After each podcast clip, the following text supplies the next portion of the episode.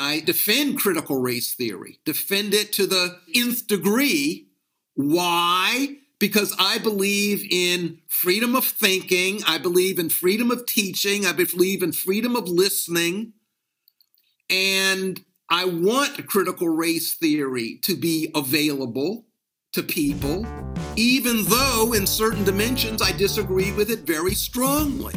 But we need to defend intellectual pluralism.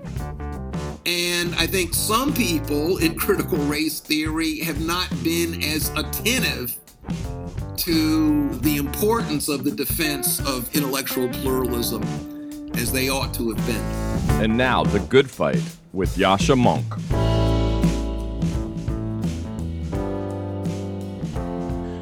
Two weeks ago, I shared my thoughts about the upcoming elections in Hungary and in France. I said that there was bad news from Hungary because it increasingly looked as though Viktor Orban would manage to be re elected. This is indeed what came to pass. This was not a fully free and fair election. Orban has now amassed so much power and so much influence that the opposition could not compete on an even playing field. It had a lot less money at its disposal. It was restrained from advertising in the same ways the government could. It faced a very hostile media landscape, which has been reshaped by Orban over the last years, in part through corruption and the use of state funds for advertising. And yet the victory was clearer and more crushing than could have been feared, giving Orban a constitutional majority for the coming years. It is now even more in doubt than it had been previously whether the opposition will ever manage to remove Orban from office by the ballot box. This means we now have an increasingly authoritarian country and one which, by the way, appears closer to Russia than to Ukraine in the middle of the European Union. I have long said that this is not just a tragedy for the people living in Hungary, but a serious threat to the legitimacy of the EU. The basic principle of power sharing between European nations only makes sense if all of the countries within the bloc are actually democratic. Sadly, it now appears that I may have been overly optimistic. Whereas betting markets put Macron as the overwhelming favorite a few weeks ago, they're now giving Le Pen a little over a 20% chance of winning the election. Second round polls, which used to have a relatively comfortable seven or eight points between Macron and Le Pen, now show the difference as being three points or sometimes four points.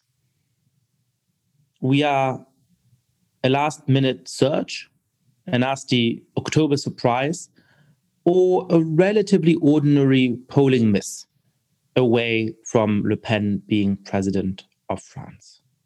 And given her xenophobia, given her close ties to Vladimir Putin, given the long-standing hostility to the basic laws and rules of a republic in her political family, that is a very worrying prospect indeed. All of this shows two things. It shows the staying power of populism. It shows that once populists are part of a political system, you can never quite sleep soundly. You can never assume that they are gone forever that you have vanquished them in a lasting manner. But it also shows something about the impact of the war in Ukraine. Over the last months, there was uh, a lot of hope that what is going on there is going to wake up Europeans and the citizens of other democracies. That people will punish and penalize those far right and also far left populists who have long maintained very close ties to the Kremlin we now see in the polls in France that this is far less the case than we might have hoped. I don't think it's likely that Marine Le Pen will win in the second round of the elections on April 24th. But there's now a very real chance, and we all should be very concerned about that.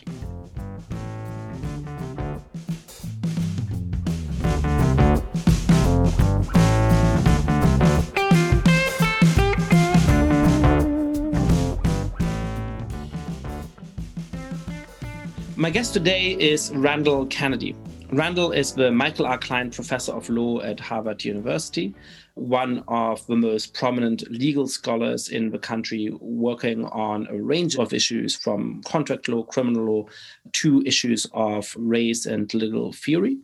And we had a really broad conversation about racism and race relations in America, about the nature, the need for and also the problems with critical race theory. And finally, about how even somebody who calls himself a chastened optimist, as he does, can hold on to a vision of a better future in the United States. Randall Kennedy, welcome to the podcast. Thanks so much. I'm really looking forward to this conversation. I've learned a lot from your work. I feel like one of the big questions to ask about the American legal system and really the American political system is how to combine the recognition of the group specific injustices that have defined it for a really long time and the aspiration to a set of universal rules and norms that will actually treat everybody equally. How have you thought about this tension? And why do you tend to fall on the side of those who defend the aspiration to a form of universalism, even though we recognize that so often in American history, particular groups have been excluded from its purview? Yeah, well, it's a big topic, and I, I've been wrestling with it, and uh, I continue to wrestle with it. And I'm conflicted and I think in my writings, I show that conflict. I haven't satisfactorily synthesized it. So, on the one hand, in some of my writing, I plant my flag with my people, by which I mean my Black people, my African American people. And I will, you know, talk enthusiastically about my pride in what my people have accomplished in the face of such terrible oppression and deprivation. Sometimes I'll proceed in that manner. And then sometimes, on the other hand, I will say, What's good about race pride? Why should I take pride in being black? People should not be ashamed of their race, but for the very same reason, so I have sometimes argued, for the very same reason you ought not be ashamed of your race, doesn't have anything to do with you. Similarly, why should you take pride in your race? You know, I didn't have any control over my parents. I didn't have any control over what society deems me to be racially. So, you know, these are ideas that have been in tension in my writing and my thinking, and they still are. So, what are some of the points where they end up being in, in tension or perhaps even in conflict in a concrete way? Which is to say, why isn't it possible to embrace each of the elements of what you just said 100% and not worry about ways we might come into conflict? Where is it that you find yourself actually pulled in different directions. So, in terms of your feeling of allegiance, should I feel more of an allegiance to Black people? And if I do, why should I feel? So, I mean, I can imagine a white person saying, I feel more allegiance to black people because after all black people have been marginalized black people have more need of my assistance and that's why i'm partial to black people anybody of any complexion could say that and actually I'm rather drawn to that. I kind of like that idea. On the other hand, just suppose somebody says, I'm drawn to black people because I'm black. In fact, one hears this all the time. You know, we hear, I demand that people who look like me, you know, be on, and you could fill in the blank, be on the TV show, be on the faculty, be wherever. Well, look like me. What's special about that? Where's the virtue in that? I mean, you know, white people could say that too in defense of, you know, the status quo. So why should this look like me? I want to have people be drawn to people like me. What's good about that? That's just a very concrete thing. And it gets very particular. You know, I remember there was a time not so long ago in my life when I could walk across campus.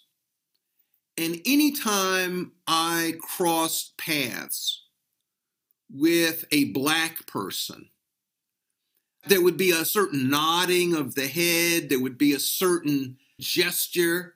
Maybe I would say something, you know, yo, or something, but there would be some gesture of recognition. And I took actually comfort in that and did it. I mean, that was a performance, and I expected it in return. Well, that was reflective of, of certain sentiments that were good. On the other hand, again, was that it was reflective of a certain sort of tribalism. Is that a good thing? Now, by the way, it's a lot different. I go across campus, and I think because of the enlargement of, you know, just the changing demography of the campus, it's not like that. I cross paths with black people, and, you know, some will engage in this ritual, but many will not.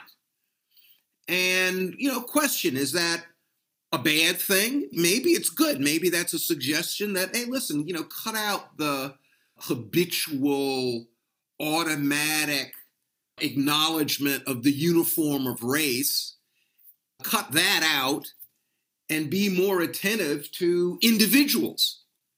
And so one might argue that, you know, now people are more attuned to individuals. They'll say hello, they'll give the nod, they'll give the gesture to people that they know, but they won't do that just based on the uniform of race. Any of it, these are some of the ways in which I think these issues crop up. I think they're important because I think that they have to do with what are we really after? What do we really want? You'll hear people say, for instance, people often say, I think it's still the ascendant conventional line with respect to race. Well, eventually we want to get to a place where race doesn't matter. I think that that is still the, I would say that probably the ascendant racial line. But is it true? Is it true, really, that, let's say, you know, black people, do black people really want a society in which organizations that have historically been black do they want that to go by the wayside even when they reach the racial promised land? I think that there needs to be more attention paid to questions like that I guess one concept that's a little bit in the same ballpark as what we're talking about is the idea of strategic essentialism, which I've been thinking a good bit about, which, as I understand it, was sort of the attempt to come to terms with a form of postmodernism, which basically said, look, all of these categories that people have historically used, social constructs that we should mistrust, and that makes it hard to speak on behalf of the proletariat, or it makes it hard to speak even on behalf of Black people, or on behalf of the subaltern around the world. And there's an attempt to say, well, look, we should actually uh, recognize that people have historically been discriminated against on the basis of these arbitrary racial and other ethnic and sometimes social categories. And so we should actually try and encourage them to organize along those lines in order to fight back against that injustice. Well, people have. when people are hurt, they often organize around the basis of the hurt, or at least the perceived basis of the hurt. We see that over and over and over again. Look at the power of nationalism around the world. It seems that it's much more difficult to organize people on the basis of universalistic aspirations. World War I, Marxists were really quite disheartened at the willingness of working class people to march to their deaths in droves under these various flags. But these various flags seem to be more inspiring. They seem to generate more loyalty than did uh, affiliations that um, could have been demarcated by class. It seems to me like perhaps there's two separate questions here. The first of which is about can we ever get rid of groups? Can we ever get rid of a human tendency to discriminate in favor of the in group and against the out group? And on that count, I agree with you. I'm very skeptical that it's ever possible to completely bypass what Jonathan Haidt has called groupishness. And in fact, when you look at groups of people who think of themselves as not being a member of a group, that itself is often the important marker of their identity. Tom Lehrer, the sort of 1960s comedian, has a line along the lines of it's very important to love your fellow human beings. And some people do not do that. Some people hate their fellow human beings. And I hate people like that, right? So it's very easy to say, you know, I'm part of a group of cosmopolitans, for example, and if you're not, well, then you're a bad person, and I get to legitimately discriminate against you. So I think we're always going to have groupishness of that form. And one really important question I'm asking myself is how do we manage that to maximize the potential for benefit that can sometimes have, like sustaining schemes of social cooperation, but minimizing the very obvious dangers that also come with that. But that seems to me a little bit separate from the question of what basis do we have for the particular groups we form? And on that, something like nationalism, in some contexts, seems a little bit different, which is to say that often that is a identity that people feel like they choose because of some positive identification, obviously because of historical processes, but where they say, you know, I'm an Italian because we should really be ruled together and we have these cultural similarities and so on. That's different from some identities that are imposed because of oppression or imposed because of historical injustice. So I'm thinking of this as somebody who's a Jew, who, calls myself a Jew, but who has no religious belief and whose parents and grandparents already had no religious beliefs, who grew up without any significant form of Jewish ritual, but for whom being Jewish was nevertheless an evident part of my identity given my parents and grandparents' history and given that I grew up in Germany and so on. But that seems to me to be kind of different, a different way of accepting an identity in part because of its imposition in a context of injustice than something like Italian patriotism. Yeah, I'm not sure how to respond. I think that the question of identity, and I like the idea of choice, though I think a lot of people do not. So, for instance, you talk about the Italian people. Well, do they say that they are Italian by choice, or do they just say, I am Italian? I think a lot of people in a lot of different, whether it's nationality, whether it's race, there's a lot of a real resistance to the idea of choice. So, for instance, in the United States, we've had these instances where you have a person whose parents are white. The child of the white parents decides that, you know what, I want to be black. And they present themselves to the world as black. And then once it's found out that their parents are, quote, white, people jump all over them. How dare you? What a betrayal. This is fraud. This is fraud.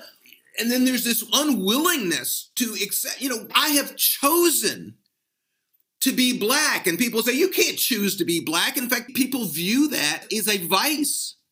I like the idea of choice. I like the idea of people choosing to be black, or for that matter, resigning. That does not bother me. You know, I'm resigning from the race. Okay, fine, resign. Or somebody saying, you know, I, I really dig, you know, the way y'all do things, you know, your styles, music, this ethos, sentiment. I'm going to become black. I have no problem with that whatsoever. But what is going on with me is a notion of identity as choice, and I like the idea of identity as choice. So, I guess what does that mean at the individual level, and what does that mean at the collective level? I suppose at the individual level, it means that we should live in a society where identities play an important role, but there's a real fluidity about the extent to which it determines the fate of each of us and the extent to which uh, we ourselves choose to identify with the groups that we're from. I guess at the collective level, it doesn't necessarily need to imply uh, fluidity, which is to say that for you, you think that something might be lost if every African American decided to resign from their race, and that may not be a realistic prospect in any case because of the way the world is structured. But that doesn't mean that particular individuals should somehow be thought of as being morally wrong or as being perhaps traitorous, as some might say, if they make that choice. So, yeah, help me puzzle through this. Well, it is a puzzle, and like many important puzzles, this puzzle has left an imprint in our law. So, you know, in the United States, throughout, of course, we've had racial laws, and the whole question of who was who was very important. I mean, whether you could be enslaved or not might very well depend on what race you were assigned to. Nowadays, there is an issue. So, affirmative action. Uh, when affirmative action was first becoming somewhat prevalent, one question was well, how will we determine who gets a benefit? And there were some people who were saying we ought not have affirmative action because, after all, if you have affirmative action, that's going to necessitate your putting a racial designation on people.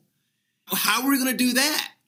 Won't that lead to all sorts of intrusive, obnoxious investigations, for goodness sake? What are we going to ask people? You know, who are your parents? Are we going to have a hair test? Are we going to have a lip test? Are we going to have a nose test? You had, by the way, such tests in American history. I talked about slavery and the segregation era. There were many cases involving is this person a Negro or not? And, you know, you'd bring in anthropologists, you'd bring in all sorts of people to give expert opinion on things. Okay, today we have affirmative action in wide array of contexts. Question How do we answer the question of whether someone is eligible? Now, the way this is worked out in many institutions, especially educational institutions, is basically an honor system. You check a box. Does anybody check up on the checking of the box? No. No one checks up on the checking of the box. You just check the box, and that's that. Now, there hasn't been a lot of writing about this. My sense, however, is that a decision, maybe it was an implicit decision, maybe it was an unconscious decision, but a decision was made that we are going to use an honor system because even though there is the specter of fraud. There are people who might check the box, even though they themselves do not honestly view themselves as being in that category. We're willing to take that. We will just take that as a price of doing business because we really don't want to get in to policing the identity line. I think, frankly, in most of American society, that's the way it has worked out to go back to the strand of a conversation about the way in which affirmative action might create those categories. So, one thing we talked about is sort of the amount of straight up fraud, and that I think we share the impression that's quite rare. I wonder whether there's another thing which might be more common and how we should feel about that, which is people who do have a genuine connection to a particular ethnic group, but who don't have a very strong identity as belonging to it mm-hmm. being incentivized to own that identity, at least for the purposes of ticking the box, but perhaps for purposes of how they think of themselves and present themselves more broadly. And this is certainly something that friends and acquaintances of mine have had. People, for example, who might be on the academic job market and who are told by their advisors, look, we have these links to Latin America. Really, you should lean into that through ticking that box or through having us mention that in the recommendation letter, or perhaps even by adopting a first name that signals that more clearly.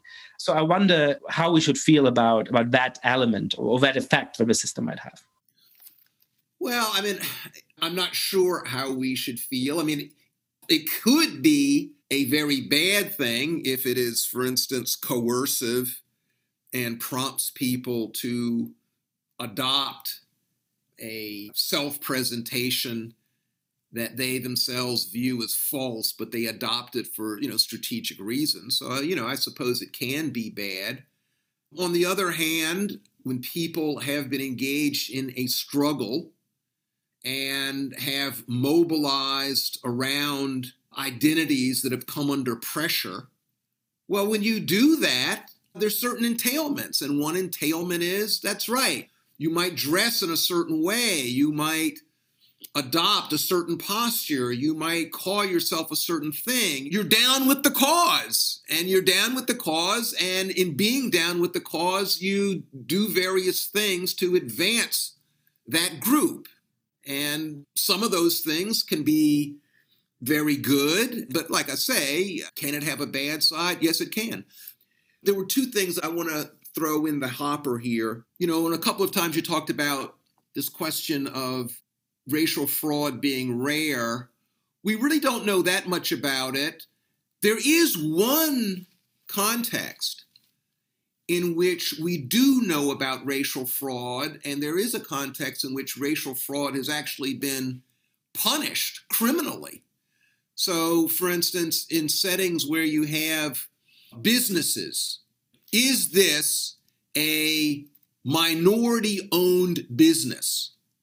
And there are people who, ch- yes. And come to find out that the nominal head of the company was, you know, a racial minority person, but the actual force behind the company, the finance behind the company, let's say, was from a white person. Well, there have been people who've been prosecuted and sent to jail for that. So there is an element that we know about. That's interesting. So there, what happens is not that, say, the business owner said, I should count as Latino and therefore I count as a minority owned business. And a court of law determined that this person did not have a legitimate claim to be considered Latino. It's that I, who really am Latino, said, in this scenario, I will present as being the person really running and benefiting from his business, but actually in the background there's somebody who is white and who never claimed to be who's running it. So that's interesting that the only punishment in this context, where the punishment is not based on saying the self-representation was fraudulent, representation influenced the company. That's very interesting. Let me give you one other case. It's a Massachusetts case. Very interesting case involving two brothers, the Malone brothers these guys wanted to be firefighters, white guys. So they apply to be firefighters. They do not succeed first time around. The second time around, they mark that they are black and they get jobs. And they're firefighters for a while. And then one of the brothers applies for a promotion. And I think he gets the promotion. And when he gets the promotion, a person writes an anonymous letter saying, These guys are white. This is fraud. It goes all the way up to the Supreme Judicial Court of Massachusetts. A single justice of the Supreme Judicial Court of Massachusetts decides the case. And he does an interesting thing.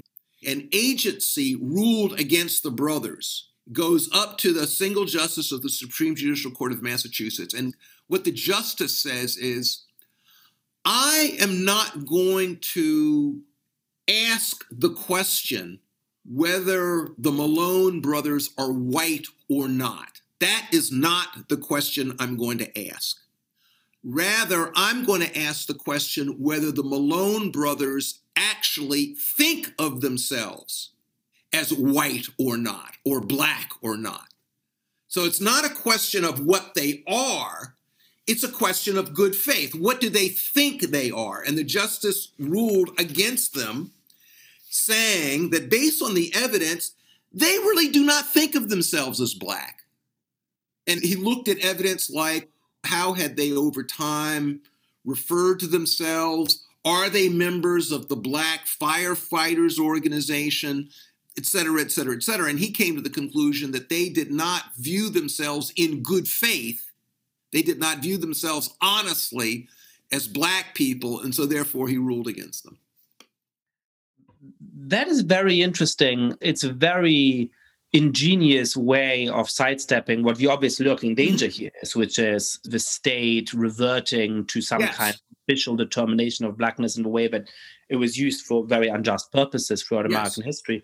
I wonder for whether it might have perverse consequences in a different circumstance. So I'm thinking of somebody like my friend Thomas Chatterton Williams, who believes that we should be race abolitionists, who has, in a certain kind of way, resigned from the black race in the way that you talked about it earlier.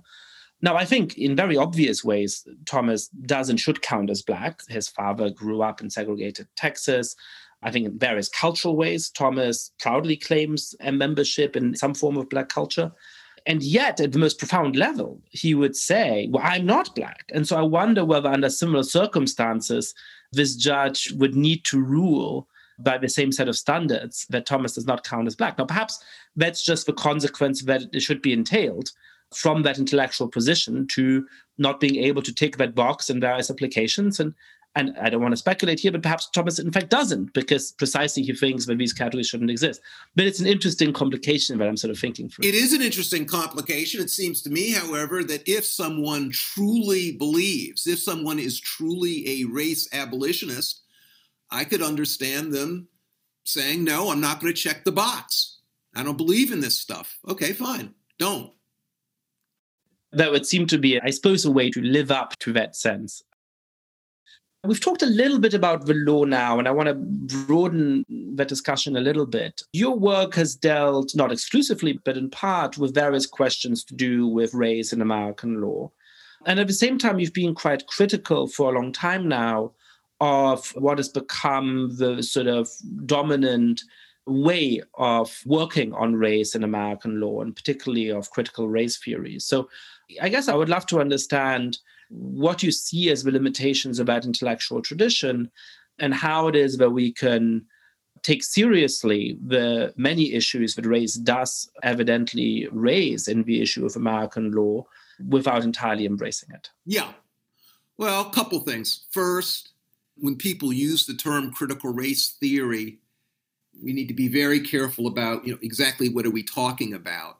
When I hear the term now, I put quotation marks around it immediately because often now when people make references, especially people who are attacking it from the right make references to it, they're making references to a boogeyman that they have created to advance their political aims. And so they have created something that is unattractive, something that is completely doctrinaire, something that they can mobilize against. So that's the boogeyman version of critical race theory. Now, there is another version, the version of critical race theory that would be writings and speeches by a wide range of people. The people with whom I'm most familiar are people in legal academia. And indeed, I think it's right to say that it was in legal academia that this term really took off. The writings of people like Kimberlé Crenshaw, uh, Richard Delgado, Mari Matsuda, Charles Lawrence, Derek Bell, Gary Peller, others. So you know, what do I think about their work, work that stems from the 1980s and has gone under the you know banner critical race theory. I have various responses to it. Let me start off with my positive response.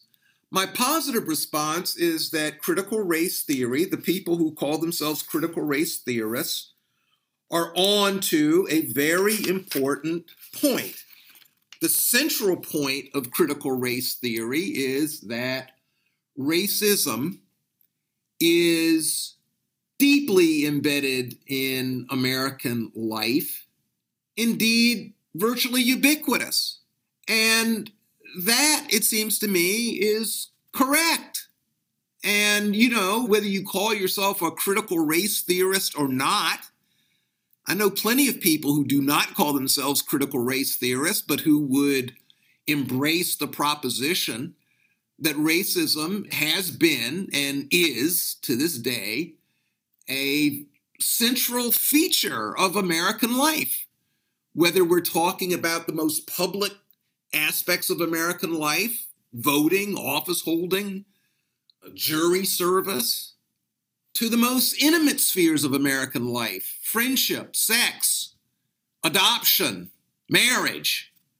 So, you know, to the extent that the critical race theorists have insisted that, A, if you're interested in knowing about American life and American law, race has got to be there front and center. You got to know a lot about race.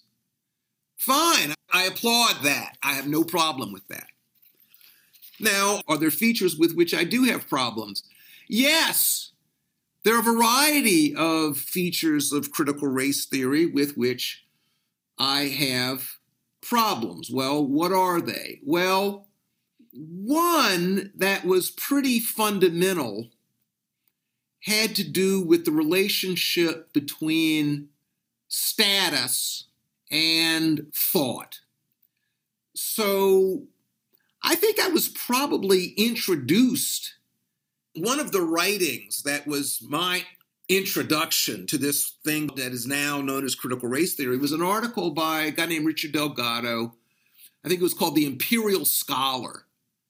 And basically, the point of the article was that white legal academics, most of whom were liberals, had, in his view, colonized academia, including race relations law, such that they referred to one another, they talked to one another, they debated with one another, and they ignored people of color and implicitly put down scholars of color. That was the claim. And in making the claim, and he sort of said, that's what's going on. And in elaborating his point, he said, this is bad.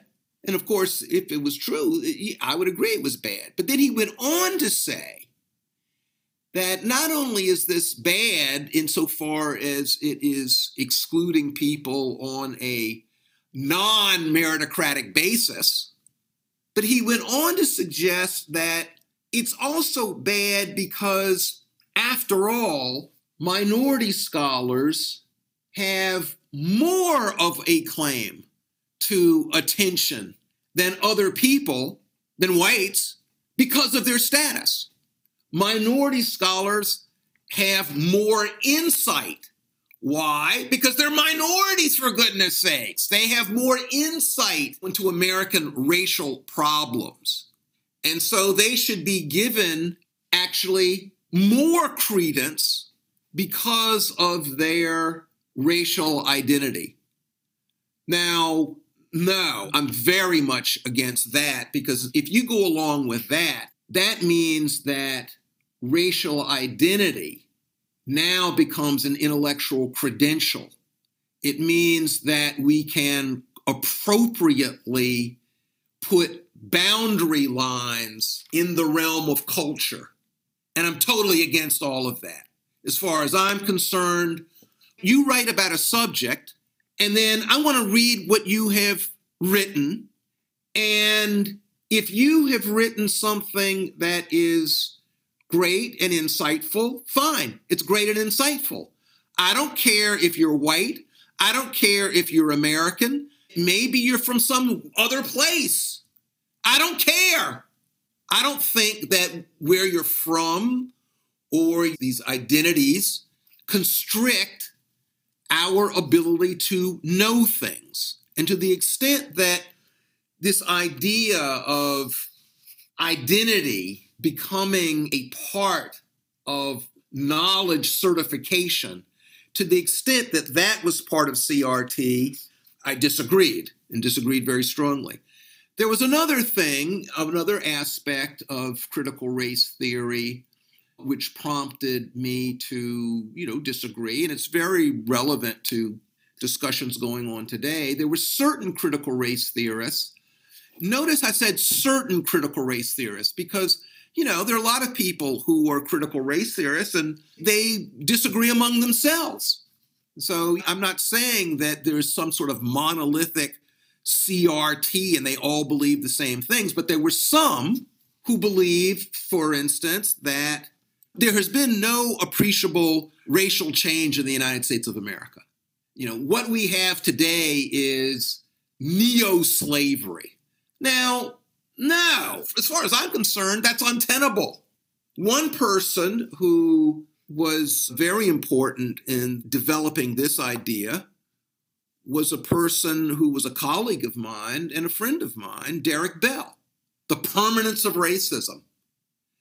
And, you know, he basically came to believe, for instance, that the second Reconstruction, the civil rights movement, he applauded it, but I mean, basically said, yeah, but, you know, ultimately, white folks stayed on top. Now, I guess it all depends on what accounts for you as appreciable change. The fact that there was a Black American who was the president of the United States for eight years, for me, that counts as appreciable change. You know, is it revolutionary? Does it mean that everything has changed? No. Does it mean that because Barack Obama became president of the United States, does that mean that we didn't have a racial problem in the United States? No. Didn't mean any of those things. But did it mean that racial beliefs, racial habits, racial conduct had changed in my lifetime? Yes. So that's another place where I disagreed with critical race theorists. And finally, I disagreed with some critical race theorists who, in my view, are all too inattentive to the importance of protections for civil liberties. Of course, it's ironic to say this now since critical race theory is under attack by people who want to erase critical race theory. You know, and I defend critical race theory, defend it to the nth degree. Why? Because I believe in freedom of thinking, I believe in freedom of teaching, I believe in freedom of listening. And I want critical race theory to be available to people, even though in certain dimensions I disagree with it very strongly. But we need to defend intellectual pluralism. And I think some people in critical race theory have not been as attentive to the importance of the defense of intellectual pluralism as they ought to have been. There is a lot in that. That was a fantastic answer. One of the things I'm struck by reading this work, and I've been immersing myself in reading Richard Delgado and Kimberlé Crenshaw and Derek Bell in particular, as well as some of the other figures you've mentioned, is the rejection of the perfectibility of a social world and the rejection in particular of the idea that we may be able to use some of the long-standing standards and principles we've had in the United States in order to bring people who have been unjustly excluded from them under their purview. Derek Bell, who you mentioned, came to be deeply ambivalent about Brown versus Board of Education, arguing in some moods, and I feel like his position on this topic is complicated and a little ambivalent, but arguing at least in some moods that in fact the United States should have provided African Americans with high quality segregated schools instead of integrating public schools. So, to me, the biggest concern about not the sort of bogeyman of critical race theory that is out there today, but about the original set of you know sophisticated, interesting scholars who adopted the name of critical race theory for themselves, is this deep rejection of a future in which we can use those kinds of universalist principles to make progress towards real justice. And I guess my question for you is um, what kind of vision of the future do you think that we should be aiming towards? You know, what of the critical race theory tradition is helpful in thinking about the kind of future we want? And in what ways should we reject that critical race theory tradition in order to get to a better future? Yeah, the future. One thing that critical race theory was really reacting against a very central thing that critical race theory was reacting against was the anti discrimination standard, which for some people was allied with color blindness. You know, the idea that everybody should be treated the same, the idea that let's have an anti discrimination standard and let's go on forward from there. Now, I think that some of the people in critical race theory reacted very strongly against that on two grounds. One ground was well, if we adopt the anti discrimination standard, at least certain versions of it, certain versions of it are used against affirmative action. If you adopt a certain version of anti discrimination and then affirmative action comes to the fore, they say, hey, this is racial discrimination and it should be struck down. And I think there were people in critical race theory who said, we don't like this because if we allow that, if we allow that regime to go forward, what will happen is that we will not be able to do anything about the accumulated disabilities that we are inheriting from the past. If you just have an anti-discrimination, you know, strict anti-discrimination standard, forward-looking, what about past disabilities? That was one of the arguments. And of course, you know, there were liberals who said, oh, the way we're going to handle that is to have a time bounded exception to our anti discrimination standard. And frankly, that's what we've had for decades. I mean, that was, in a sense, uh, Harry Blackmun, or for that matter, uh, Justice O'Connor. We're going to hold to the aspiration of an anti discrimination standard, but for a certain period of time, we're going to have an exception. Well, the critical race theory people said, you know, we don't trust your exception. There was another thing going on, I think, with people with critical race theory, some, and that had to do with, I think, many people in critical race theory had been inspired by the Black Power movement, had been inspired and animated by certain features of Black nationalism. And they really didn't like this, you know, what race blind, we're all the same under the skin. No, no, no, no, no. That's that stuff is marginalizing groupiness that we find very important. It's very important to our identity that we are part of, you know, a black nation.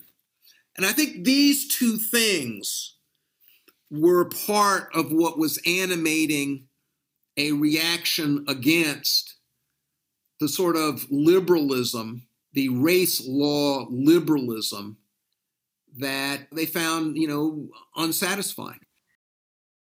You know, there's a competition going on. There's a competition for attention. And so you have liberal people, you know, talking their thing. If you're sort of, you know, new on the block, you want to get attention, you want to create your own niche well, you pick strategic fights. I'm not accusing anybody. People do that all the time. Law and economics, for goodness sakes. In fact, every uh, critical legal studies, that's what people do to put themselves on the map, the academic map. There's another thing that's going on insofar as criticizing people. Oftentimes, you criticize people who are at least going to be willing to talk to you, to take you seriously. Richard Posner was not going to take critical race theory people seriously, though he did write about critical race theory. I will give him that. But frankly, he was rather dismissive, as were, you know, other conservative legal thinkers. Liberal legal thinkers, however, were not going to be dismissive. They were going to be very hurt when scholars of color accuse them of being racially insensitive or racist. You know, white liberal legal academics were, no, no, no, no, no. And they were, you know, let's talk, let's do this, let's do that. They were going to, you know, you're wrong for the following reasons. They were going to engage. It made a lot of sense to jump on people who were going to respond to you in a way that was actually going to be rather helpful. In thinking about the history of critical race theory, you know, one thing that it seems to me the historian of critical race theory is going to have to confront again going back to Richard Delgado if these scholars were such imperialists if they were so insensitive, how does one account for critical race theory getting traction and actually blossoming? I mean, it's not like Kimberlé Crenshaw was, you know, sent to Siberia. She's a professor at UCLA. She's a professor at Columbia. Nice places. Chuck Lawrence was at Stanford the dean of Boston University Law School, a leading critical race theorist. It's not like folks have been sent to the margins of academic life. They actually occupy, you know, important positions. One has to ask the question how did that happen? How did that happen? There's a problem, and I have seen this problem in, in my own work so I'm very concerned about civil liberties and the, just the state of you know freedom of expression and freedom of thought and write about it.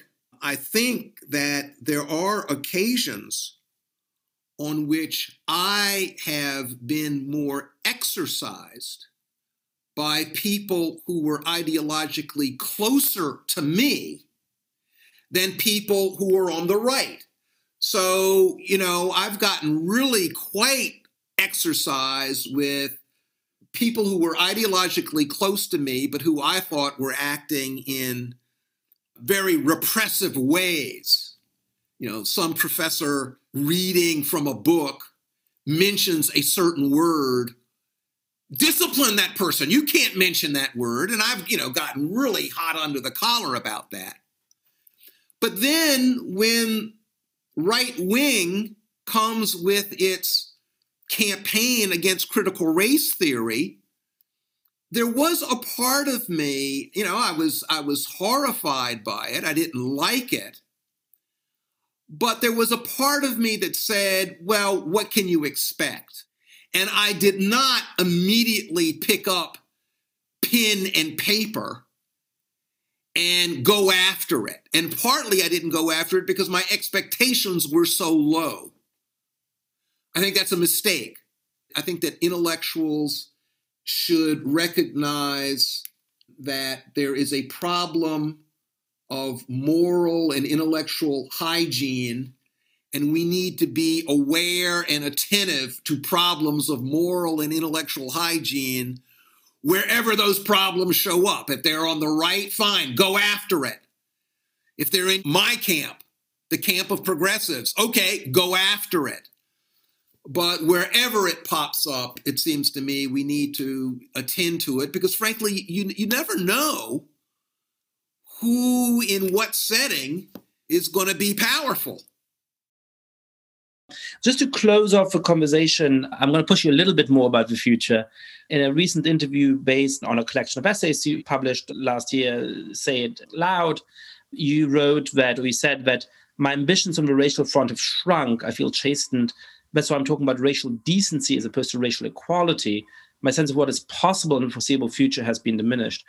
How much should we aim for in the future? How much can we aim for? How can we combine that sense of disappointment with the creation of a vision of a future that we'd actually want to live in? Yeah. Two things. One, for all of my adult life, I have been a racial optimist. I have been part of that community that says we shall overcome. Despite slavery, despite segregation, despite all of the horrors that are part of our past, we shall overcome. And part of the reason why I have felt that way is because, well, the trajectory of African Americans in America has been, as far as I'm concerned, best captured by the title of John Hope Franklin's wonderful synthetic work, From Slavery to Freedom. And you know, I'm 67 years old. I was born in 1954. I've seen considerable change in American life, and I've benefited tremendously from change in American life. And to the extent that there has been change, that suggests that, well, if there has been change, can't there be change? Can't there be more change? And I think that there can. Now, when I wrote that passage that you read, I was really very much in the grip of a really terrible feeling that had been generated by Trump, had been generated by the Trump winning the election and, you know, becoming president of the United States. I mean, if somebody had asked me, you know, 15 years ago, can a person like Donald Trump become president of the United States? I'd have said, no, no, come on. Let's talk about something serious. Well, clearly I was wrong. I was wrong. I've written on several occasions, I said, you know, any ambitious politician with national aspirations would avoid trafficking openly in racial resentment, racial animus. Even if they felt it, even if they believed it, they would cover it up because it would be politically suicidal. I was wrong. Donald Trump became president, and then he almost won. The last election was close. There were some dollops. The United States of America enjoyed some good luck in avoiding the re election of Donald Trump. In any event, that really shook me. And I said in my book of essays, well, I'm still an optimist, but I'm a, I'm a shaken optimist. I'm a chastened optimist. And indeed, I suggested that part of my optimism was nothing more than faith, because after all, I've got three kids in their 20s and I want them to have a good life. And so, just as a matter of faith, that was part of my optimism. All right, well, I'm talking to you today, and I feel I feel a little bit differently than when I wrote that introduction to my book of essays. I still feel chastened, but I also think it's important while we recognize the importance and the power of racism in, racism in American life, we also have to, we also should fully recognize and appreciate the power of anti racism in American life. Yes, it's very important to know about John C. Calhoun. It's also important to know about William Lloyd Garrison. It's important to know about George Wallace. It's also important to know about the people who rose up against George Wallace. It's important to know about Trumpism, but it's also important to recognize the people of all complexions who are doing all that they can to save the country. So, you know, if I had to choose one person to embrace in terms of racial thinking about America, the person who I would choose would be Martin Luther King Jr. Martin Luther King Jr. had seen racism up close. He was not a sentimentalist, he was realistic. But Martin Luther King Jr. said in the hours before his death, I've been to the mountaintop. I've seen the promised land. I might not get there with you, but we shall get there. And I guess at this moment, I want to revisit Martin Luther King Jr. and re embrace that and other aspects of his thinking. And so, you know, will there be a need for struggle? Yes. Will there be a need for struggle for a long time? Yes. But is there realism in thinking that through intelligent, persistent, collective effort, we can create a better United States of America? Yes. Let me stop there. That's where I am at this moment. Randall Kennedy, thank you so much for coming on the podcast. Thank you. Be well.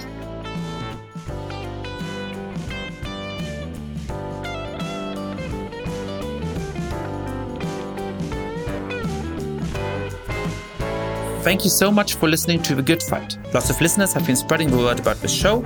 If you too have been enjoying the podcast, please be like, rate the show on iTunes, tell your friends all about it, share it on Facebook or Twitter.